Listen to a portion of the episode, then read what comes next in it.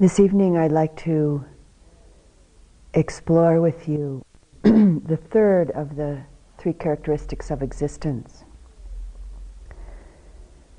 We've looked at the first two anicca, impermanence, the truth of that, and dukkha, its cause and its end, suffering, its cause and its end. This evening, I'd like to explore a bit anatta, which is selflessness or no self, or it's got lots of different ways of dis, uh, describing it or defining it uh, emptiness, uh, voidness.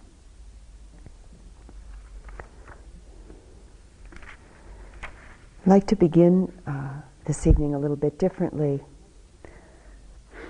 by asking you to close your eyes and um, we'll engage in a, a couple of images, visualizations together.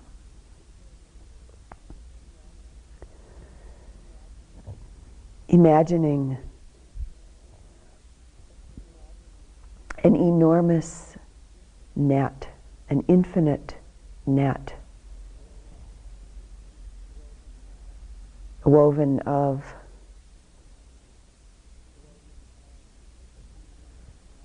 some kind of weaving net-like material. And at the apex of each place where the strings of the net come together, there's a brilliant, highly reflective crystal or gem or jewel.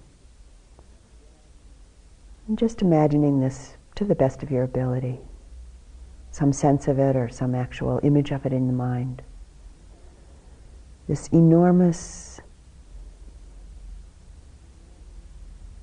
kind of infinite net with the brilliant gem at the apex of each place where the string comes together.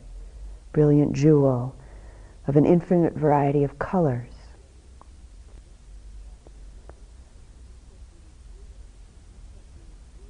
Each of these jewels or gems has countless facets.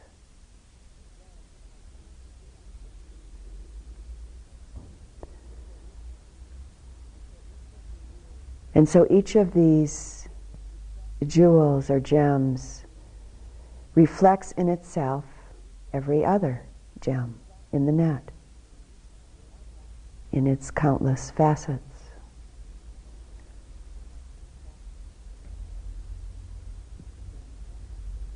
And in itself, every other gem is reflected. In other words, everything is reflecting everything. Each gem reflects every other gem, all reflecting each other. We could say that in this image, each gem contains all other gems to look at one of the crystals at any point is to see the reflection of all of the others at all of the other points in the net.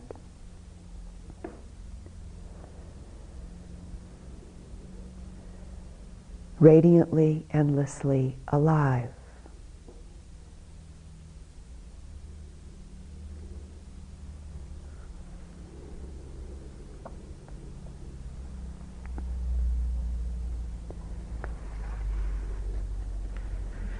And now let this image dissolve,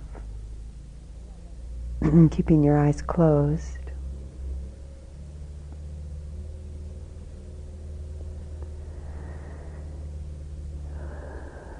And now in your mind's eye, visualize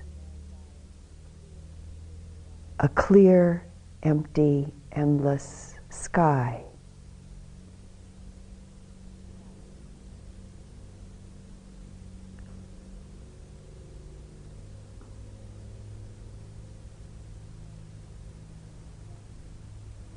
And now begin picturing a few clouds of different shapes and sizes forming in the sky.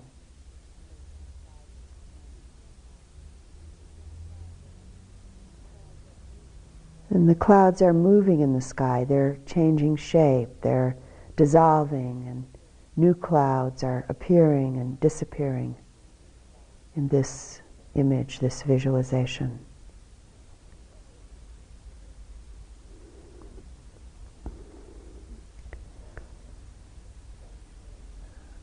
Letting the mind rest in the openness of the sky, not fixating on the clouds, but being aware of their arising and changing and passing away.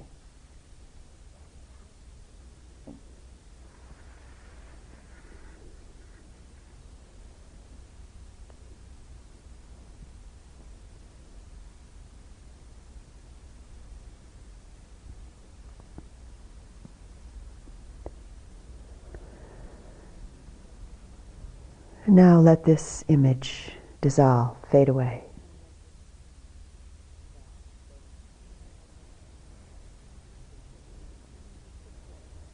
And we'll just sit for a moment, letting the mind open wide, letting the awareness be spacious, not fixing any edges to it.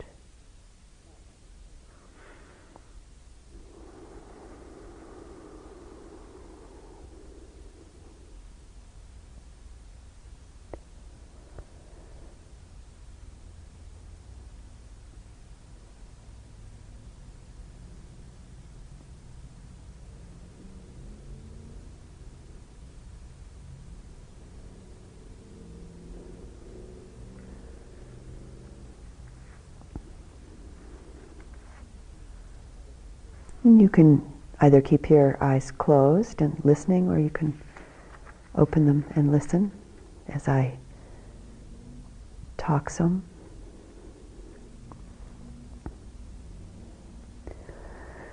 And this is from the Buddha.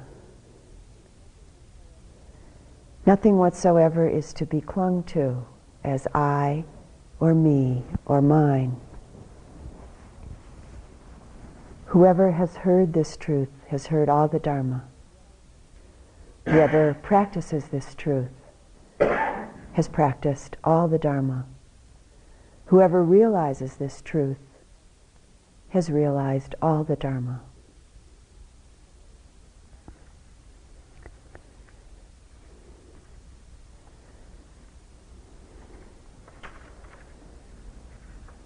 There's a a wonderful metaphor that's used sometimes uh, in relation to anatta, selflessness. The metaphor of a wave or waves.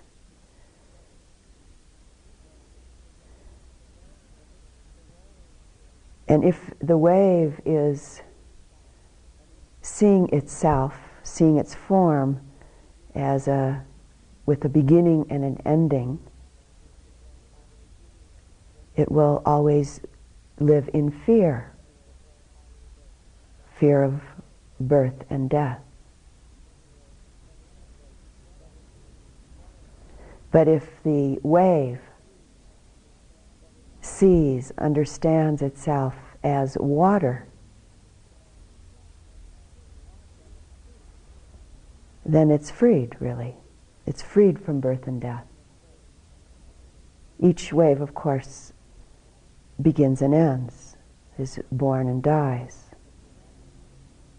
But the water keeps flowing, in a sense, is free from birth and death, as a metaphor for this understanding of anatta selflessness, no self, emptiness of self.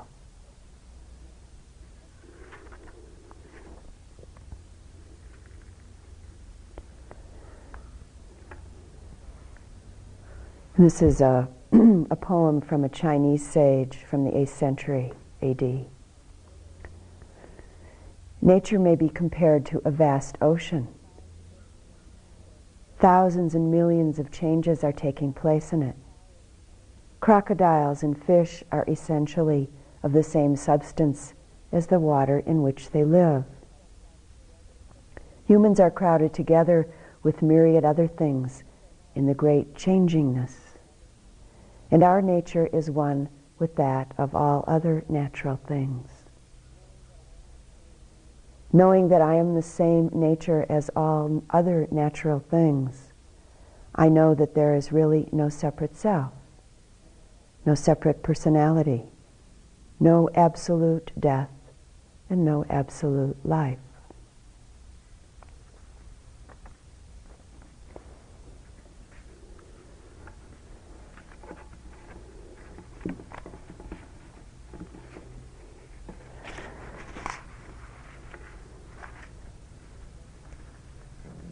I'd like to also share some words from another perspective, from the Native American perspective. In 1852, uh, Chief Seattle um, was uh,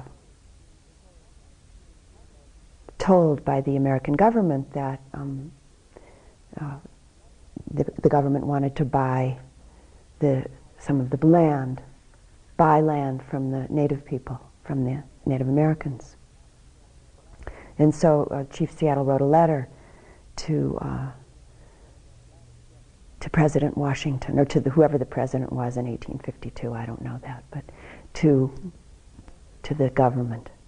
And I'd just like to uh, quote a few things that he said, which is really saying this same thing as the Chinese sage said in a in its particular way.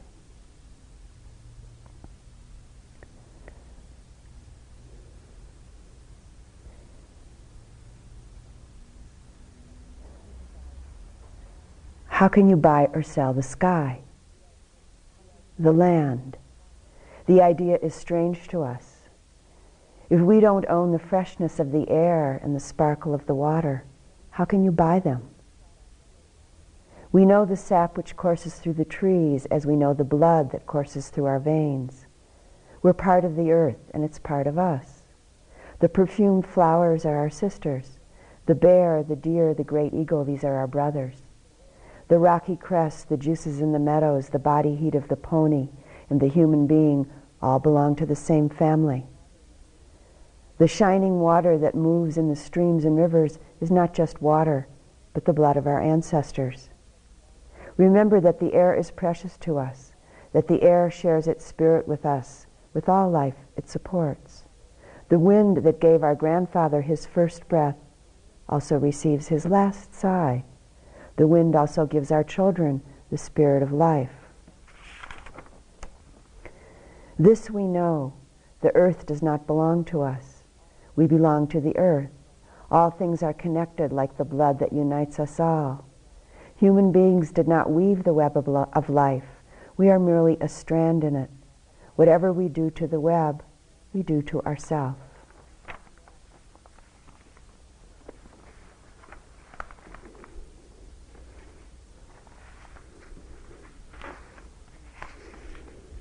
So the same thing that was said in the 8th century, essentially, by the Chinese sage.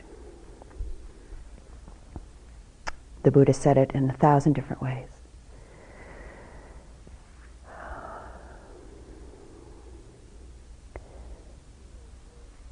Over a period of years in my childhood, and actually on through adolescence, and somewhat into my teen years, I had a recurring dream. I had it many, many times. And the dream was that um, I was standing looking in the mirror at myself, looking at the mirror, at my, looking in the mirror at myself, and continuing, continuing endless images, back and back, and smaller and smaller and smaller, of myself looking at myself in the mirror, seeing myself looking at myself, in the mirror endlessly and on and on. I had it, that dream, so many times, and so I remember it. I haven't had it for years, but I do remember it. And it always amazed me when I had it. And of course, it fascinated me and uh, intrigued me, and it perplexed me. And uh, I was always very interested in it. And I could never figure it out intellectually, but it was somehow informative every time. And it came up when I uh, thought about giving a talk about anatta. And I'm not going to analyze the dream, but I think the dream says says something.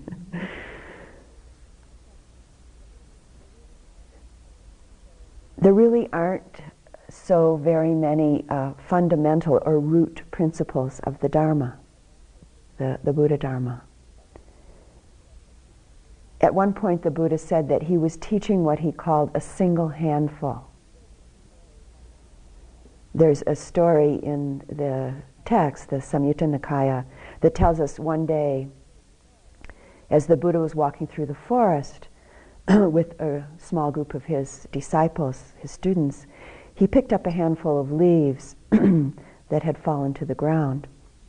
And he asked, asked the monks that were with him um, to decide whether which was a greater amount the leaves in his hand or all the leaves in the forest.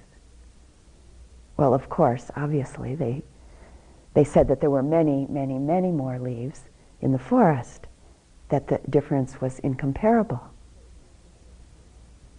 So if we just for a moment imagine and kind of put ourselves into the truth of this scene 2,500, 2,600 years ago, and just simply and clearly see how incredibly huge the difference is. And the Buddha went on to say to his disciples in that, during that walk, he said that similarly, those things that he had realized were of a, a great amount, very, very vast amount, equal to all the leaves in the forest, he said. But he said, however, that which was that which is necessary to know, those things that, should be taught and understood, those things that should be practiced, were equal to the number of leaves in his hand.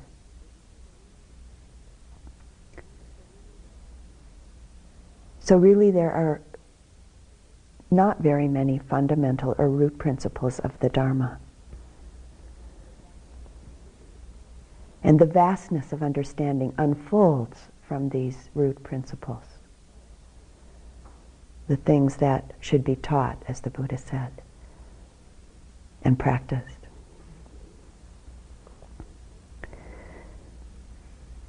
Basically, uh, it's, as we understand it, the Buddha refused to deal with those things that don't lead to the end, that don't lead to the extinction of suffering, the extinction of dukkha. This constant underlying and often overt experience of unsatisfactoriness and all of the confusion and the anguish connected with this.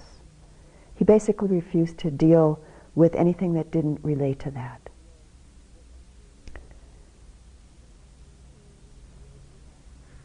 He really wouldn't discuss questions that were brought up to him that didn't really deal directly with this understanding, understanding confusion, anguish, this pervasive suffering.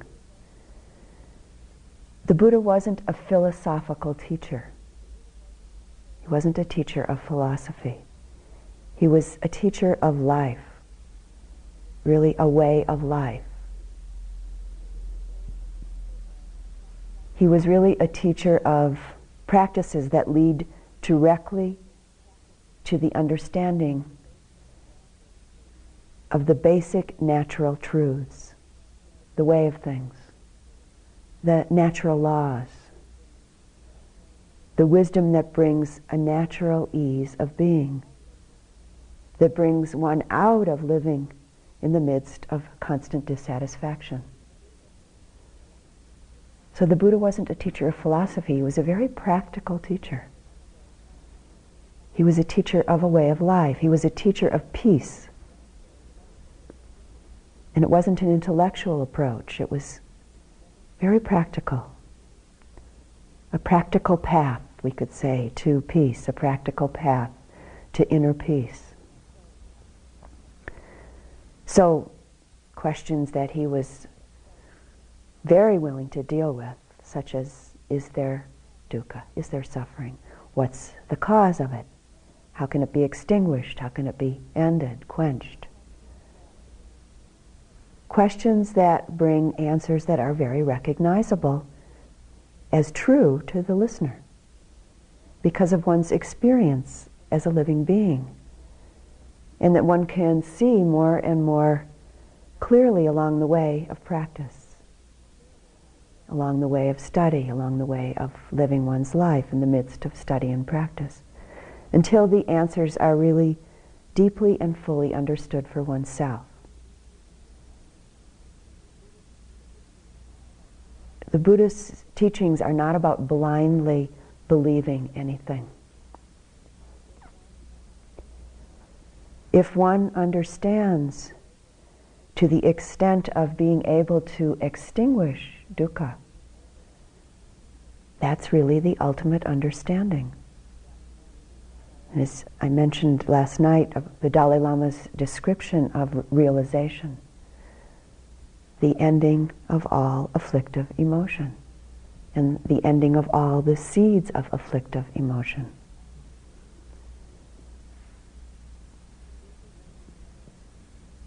With this understanding, one knows very surely, one knows without any doubt, one sees without doubt that there's no self, that there's no separate self, and that there's not anything that there's nothing belonging to self.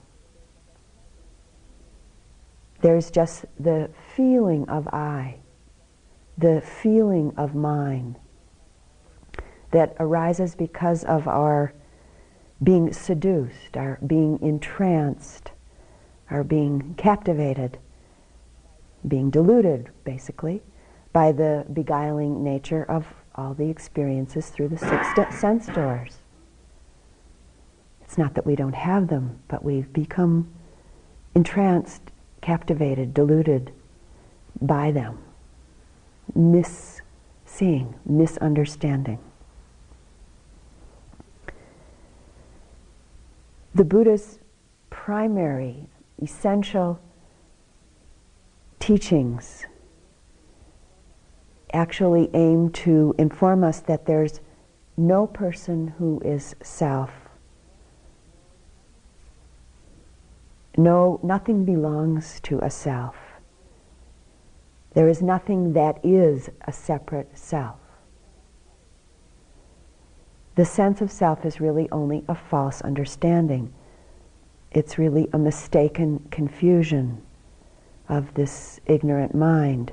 Ignorant meaning ignoring the truth that can really be directly experienced, can be directly seen, can be directly known. It's not a belief, it's not a philosophy.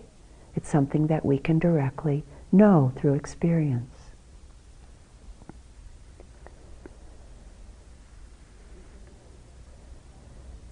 Within the natural process of body mind, there are various mechanisms, we could say, that, that process, that interpret, that transform all the sense data that comes into us that we have contact with, that we first have contact with and then comes in.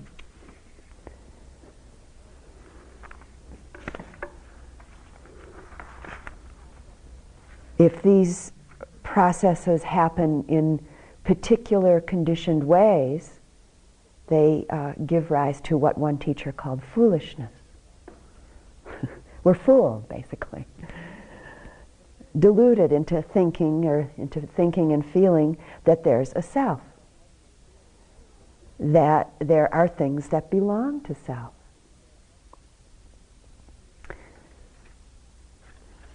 This is a, a little poem that uh, speaks of this in its particular way. It's called Ego Over Easy. Puffed up ego big car ego, fast running ego. There goes my baby ego, holy, holy ego. I'm so small and weak ego, very learned ego, almighty dollar ego, Beauty mark, ego. Why I write this poem, ego. How tough I am, ego. Good sailor, ego. Big heart, ego. Powerful healer, ego. Can change the world, ego. Can change a light bulb, ego. Ego that picks things up, ego that puts things down. Painted on a canvas, ego. Paint on a wall, ego. Ego unimagined. Ego unimagined. Imagine that ego. Place your order, folks, at this restaurant. The food eats you. The waiters are very attentive. The price you pay is the insightful eye of truth. We could all write that poem in our own particular formations of ego or self.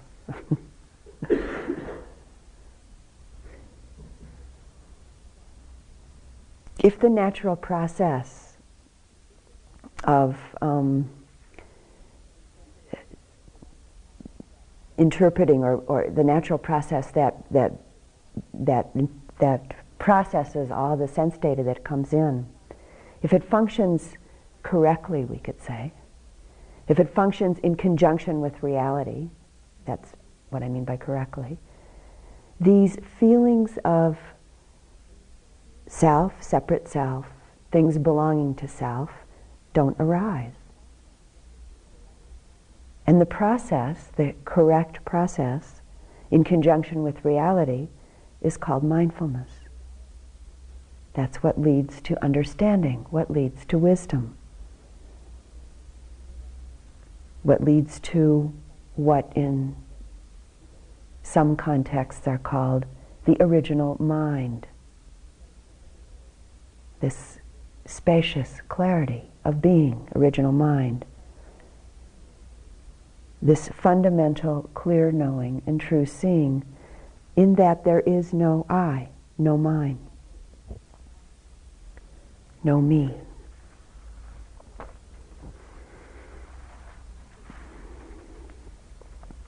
So we train ourselves through our practice. We train our mind. We could say we're we're training our mind towards understanding the impersonality of things. And again and again and again, we view what's arisen, what comes, what happens, our thoughts, our feelings, our sensations, and we see them as they are in their process, in their interconnectedness directly, experientially, over and over and over and over again.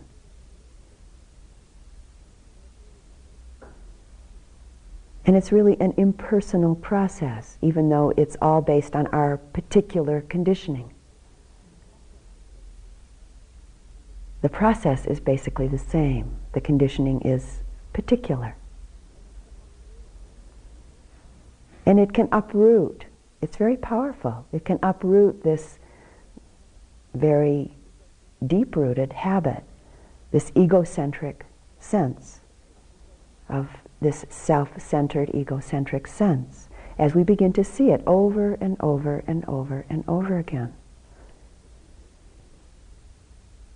It reduces the easy over ego. and finally, if we keep practicing, it's eliminated.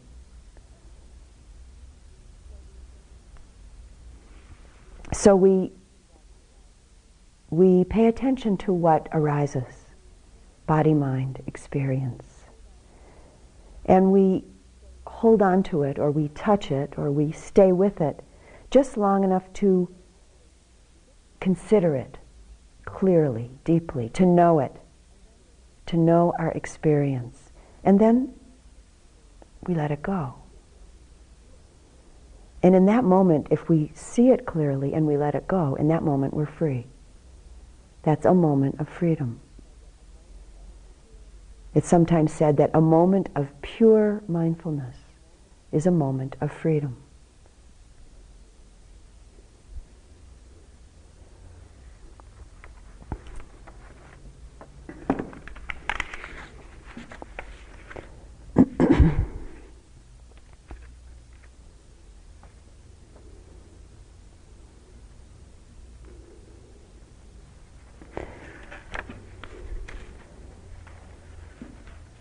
So this matter of I, of mine, and in modern language, ego, uh, we could say selfishness, self-centered existence, is really the single most essential issue of Buddhism, of the Buddhist teaching. He said in many ways, many times, this sense of I, this sense of mine, this sense of me is the one thing that ma- must be let go of. Seen through is maybe a better way to say it, experientially, seen through for a, a true freedom, for an ease of being, for no dukkha, for no suffering, for enlightenment.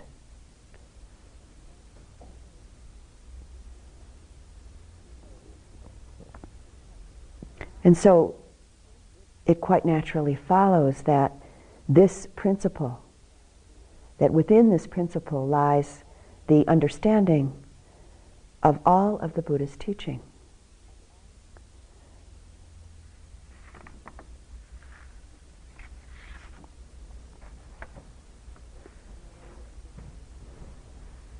And I'd like to again read what I read a while ago. Nothing whatsoever is to be clung to as I or me or mine.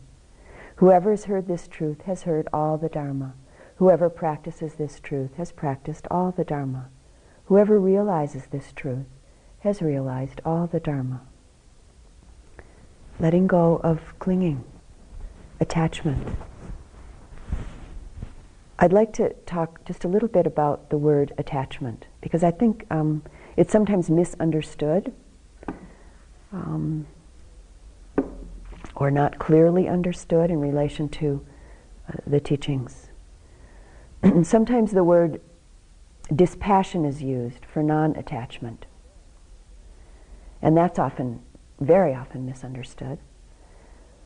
I, I was quite intrigued by a definition that I saw once that talked about non attachment, talked about dispassion and non attachment, and it defined it as disinterested engrossment.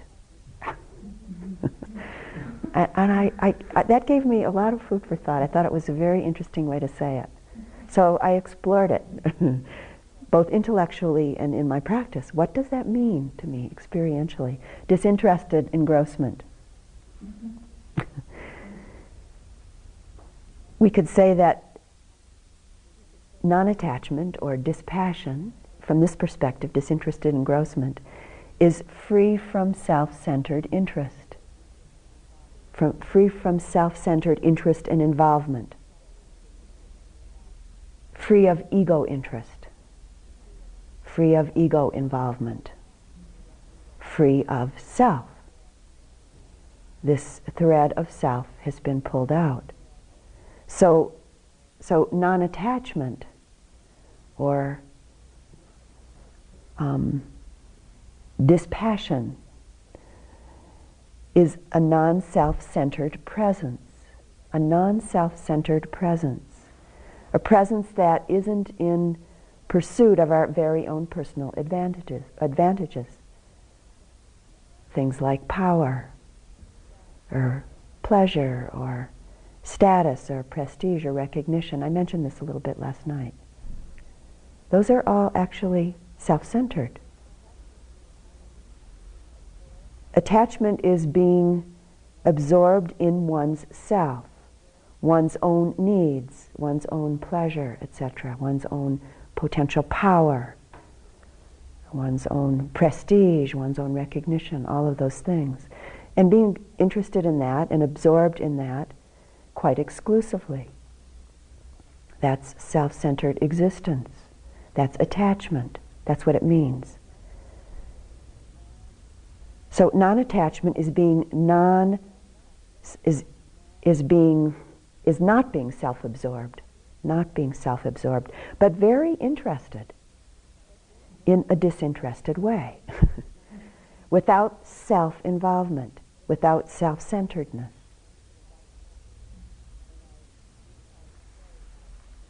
And I did tell the story about when I gave birth for the first time about 36 years ago. For me, that was the very first time I really recognized that experience. I had to get myself out of the way, and I was incredibly interested in what was going on, mm-hmm. and very involved, and it was very intense. But I was out of it, basically. Really out of it. So much so that it wasn't painful. I never felt pain, but I felt intensity, intense sensation, intense experience. Because I, for whatever reason, was able to step out. And it was a tremendous learning experience. So, non attachment, not self, not self centered existence, disinterested engrossment.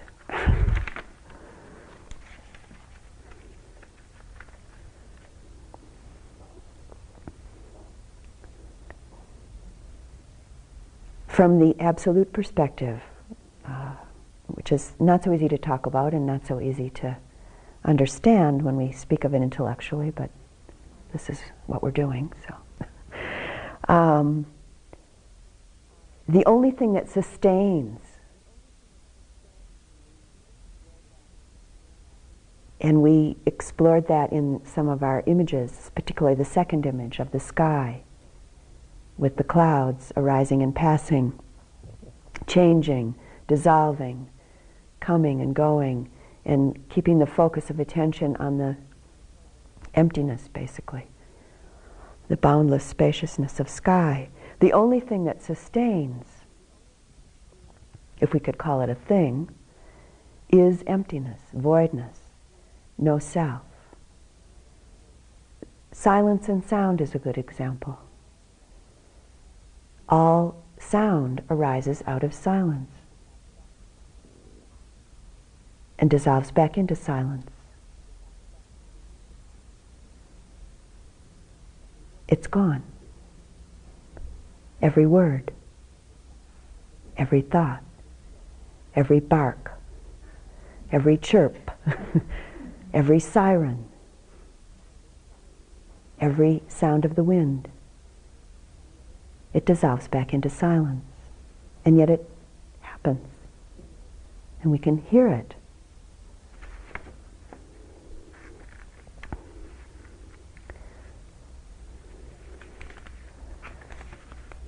A friend of mine um, wrote me a letter not very long ago. Um, her mother had died. And uh, she wrote me this beautiful letter about the experience of the death and and then afterwards, and uh, she said, I'll just read a little bit of it. She said, one thing about watching a parent die is awareness, is the awareness it brings to me about my own mortality. I've been going through family pictures. My grandparents, my aunts and uncles, stepfather, stepmother, all their houses and stuff, all gone. A vanished world. Very Buddhist realization, I suppose she says. And very powerful realization.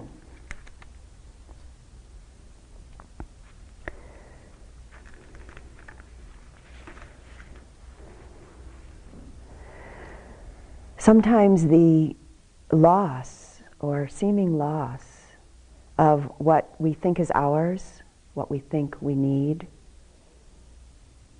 is really the potential opening to the truth of life, the truth of who we are. We, me, I'm going to use me, I. not really defined, in, in truth, not really defined by anything, anything outside of myself.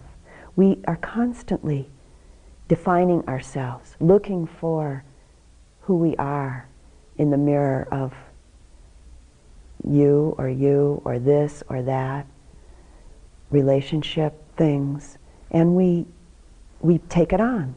That's how, who I am. But the truth is, we're none of it, and we're all of it. We're really not defined by anything solid, as something solid, by something solid outside of ourselves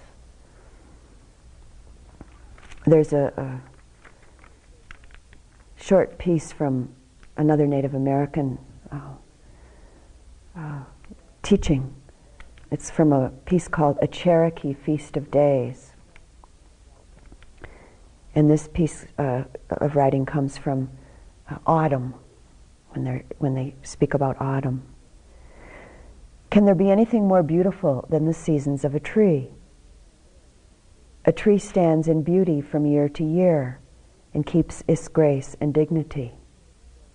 When we learn when we watch a tree, it constantly prunes itself, continually sheds any excess. We're constantly being shed for of excess.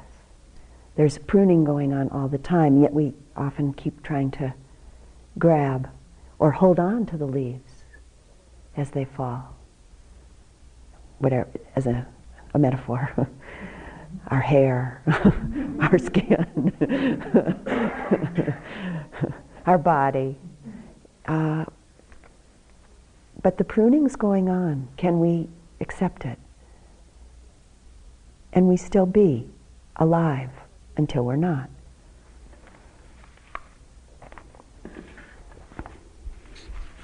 This is from Ajahn Chah, Thai meditation master. If you let go a little, you'll have a little peace. If you let go a lot, you'll have a lot of peace. If you let go completely, you'll, you'll know and have complete peace and freedom.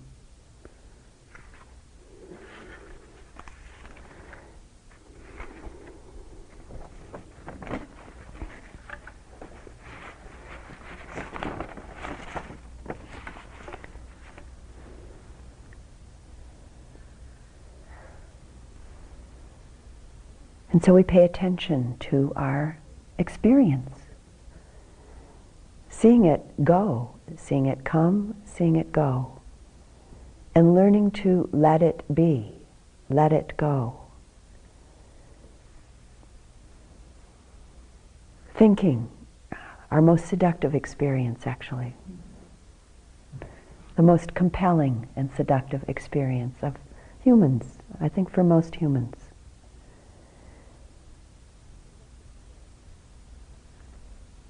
I'd like to explore it just a little bit.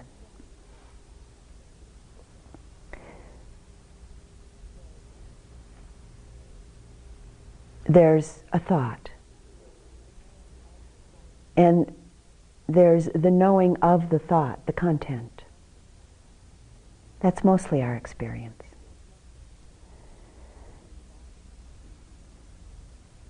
Or being lost in it, we could say, knowing the content. There's a difference between being aware of the thought and just thinking. And it's an immense difference, huge difference.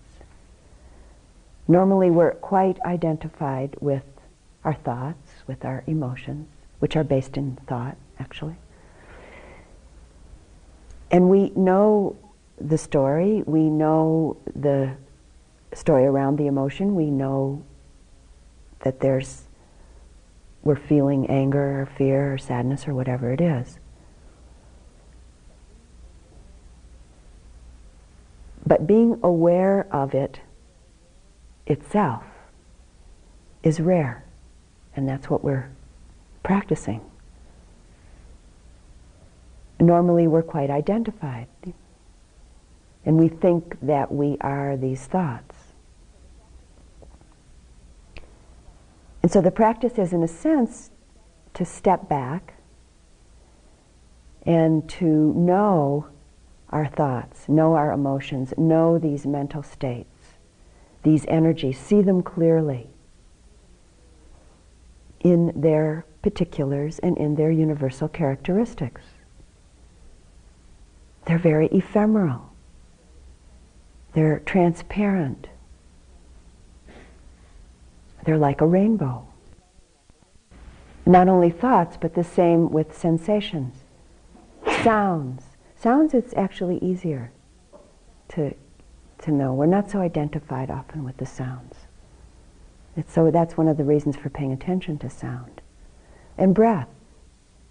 It's very ephemeral, transparent. And we need to practice to see it that way because we often solidify, grab onto, and identify with.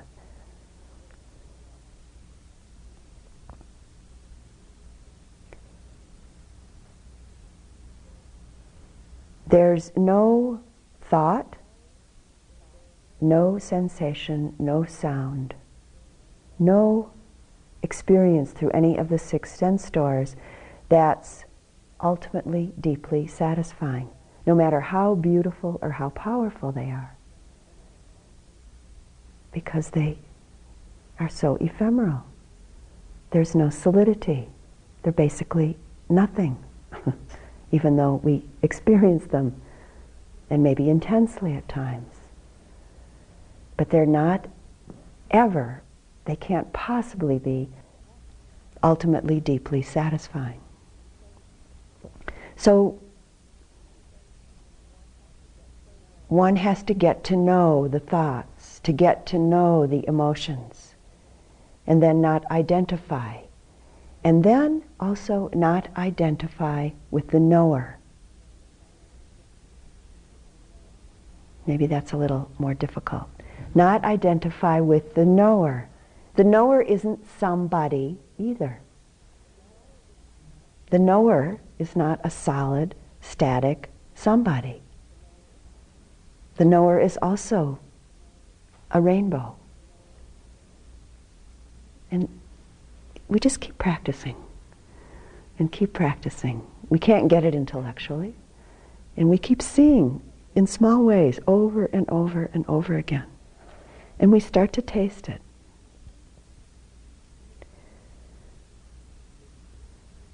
This, this really was the Buddha's greatest insight. And this, this knowing, this insight, this understanding, not intellectually but experientially, of emptiness, of voidness, of not self. It points really directly to the to freedom, to liberation. I'm not the feeling, I'm not the emotions, I'm not the thought, I'm not the sensations. I'm not the knower. There's no I, no me, nothing belonging to I or me. And so we keep practicing and we keep going in a sense, and this is my mirror dream. We keep going further and further back.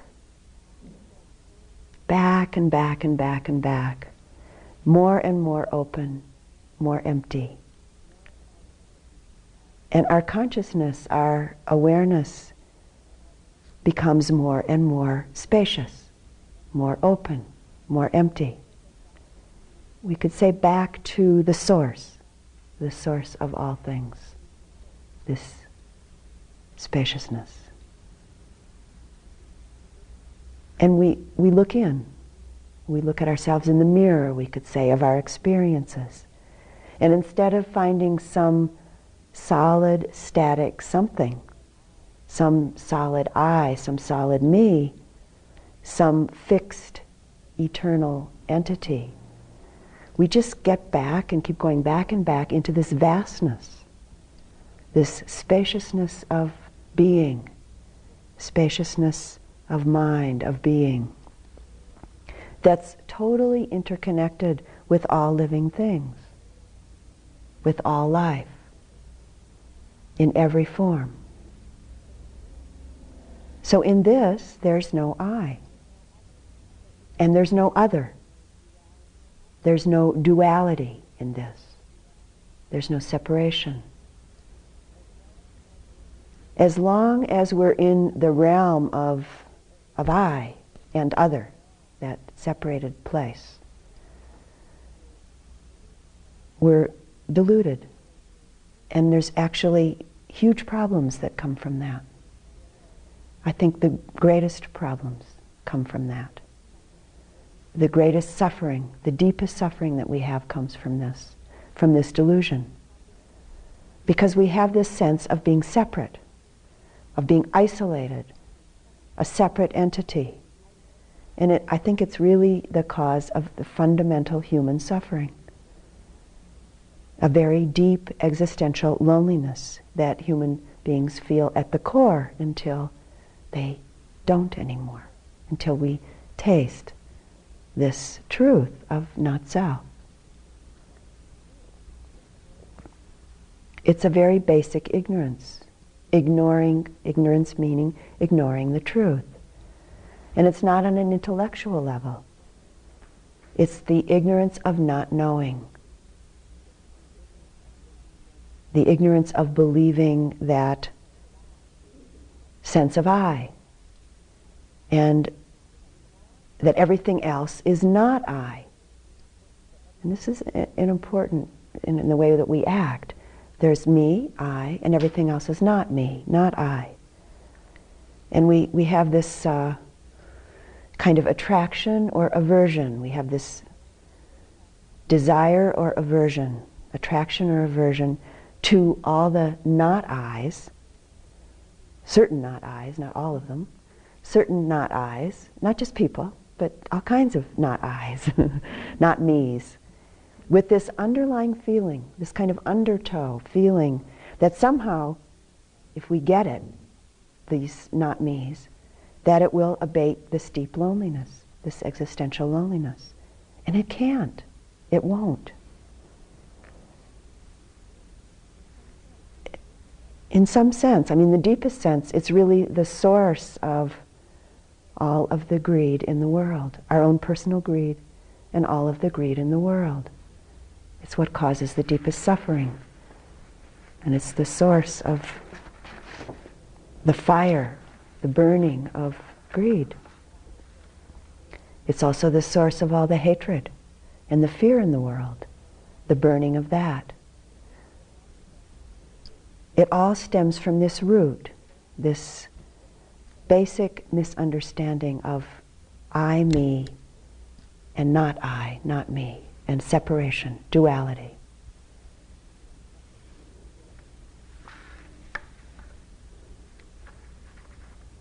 So once we taste the truth, even just a little taste,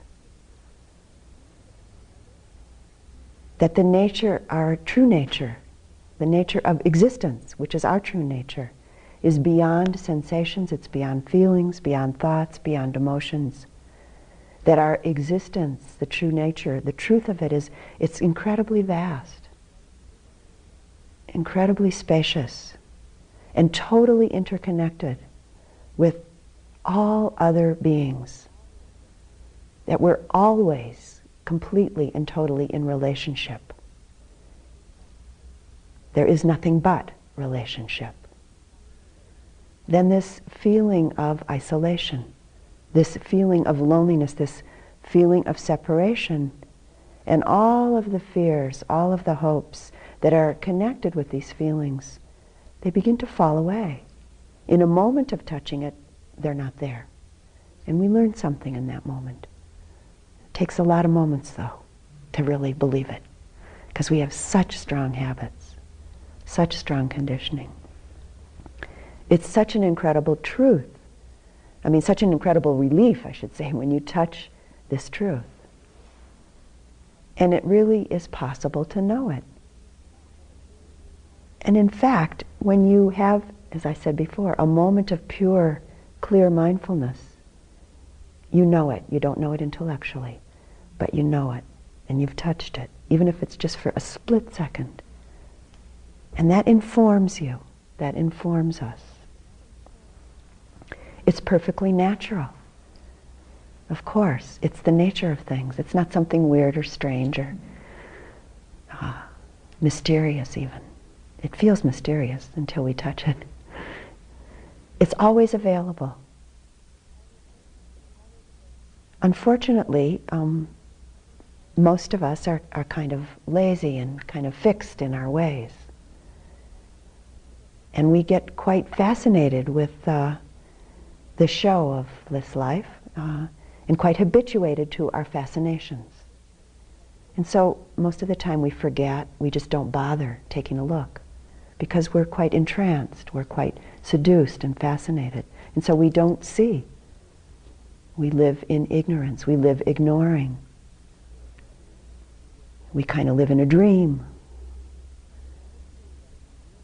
In order to wake up out of the dream, we have to, we could say, renounce our habits of living in daydreams, of living in dreams, living in hopes, living in fantasies, renounce living in memories, renounce living in the midst of fears, renounce living in the midst of all of the mental chatter that we spend a lot of our life in. We live a lot of our life in our mind, in all that mental chatter.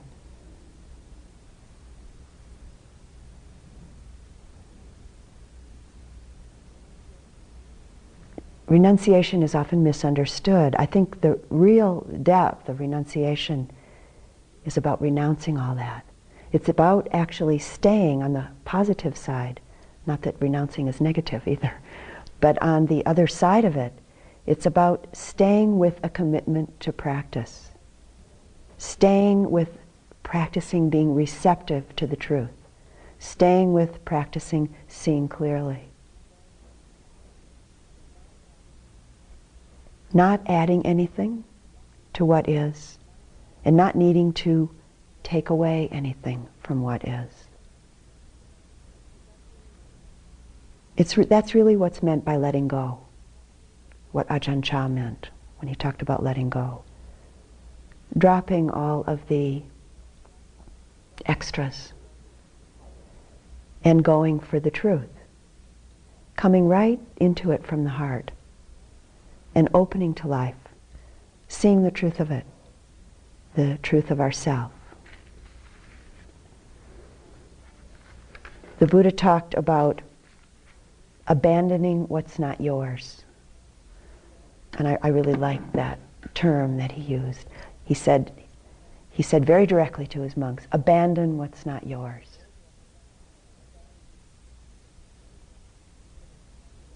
So consider that. Abandon what's not yours, like the tree that sheds its excess.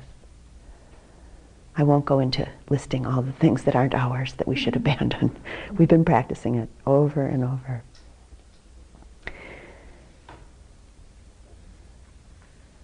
A friend of mine um, uh, some years ago, a few years ago, went uh, decided that he uh, should go to see a, a counselor.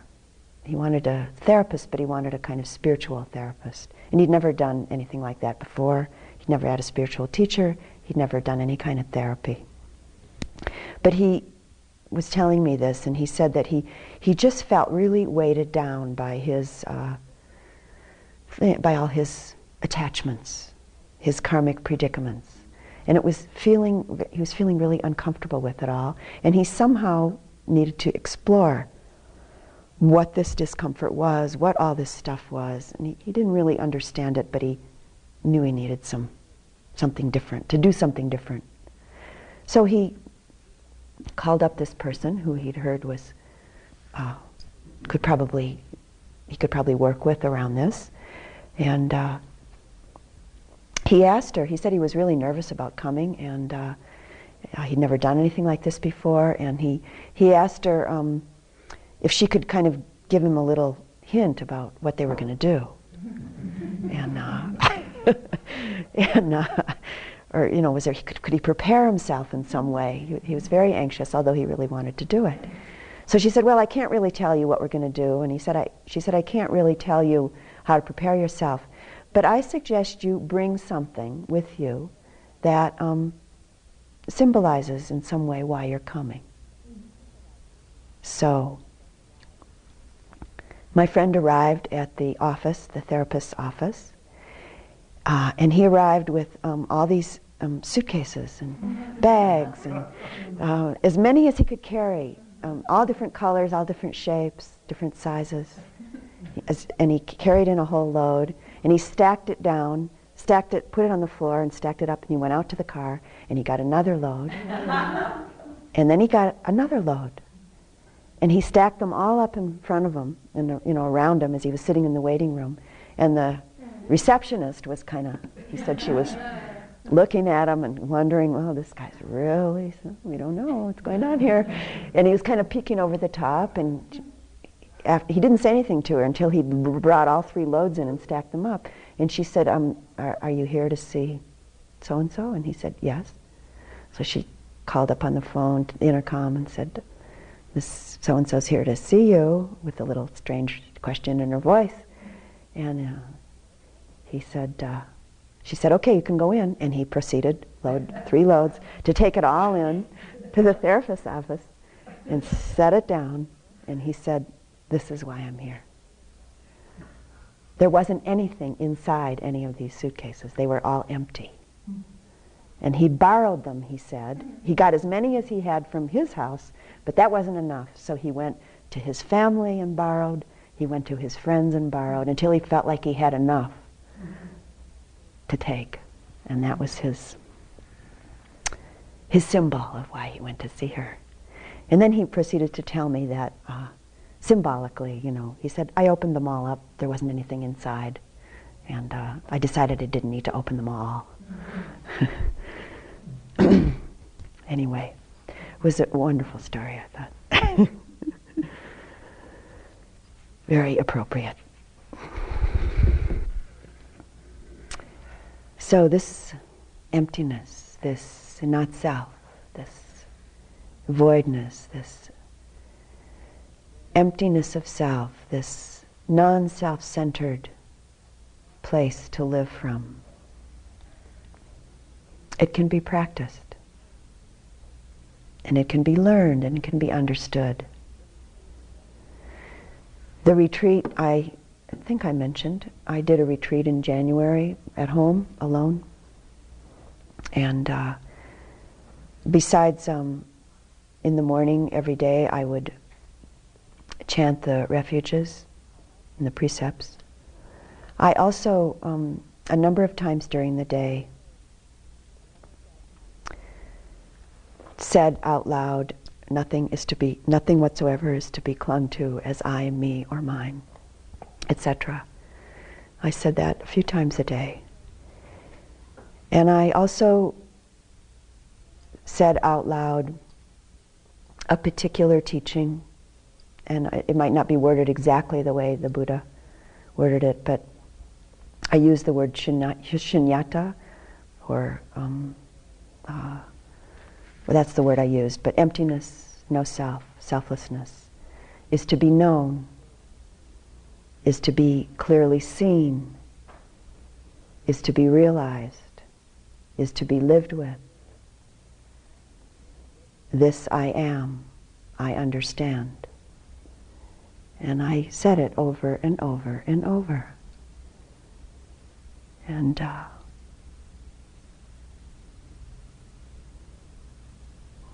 it can be learned, it can be practiced, it can be known, it can be understood. And that's what we're doing here, basically. That's what we're practicing. I'd like to close this evening's talk with a poem by Rainer Maria Rilke called Buddha Inside the Light.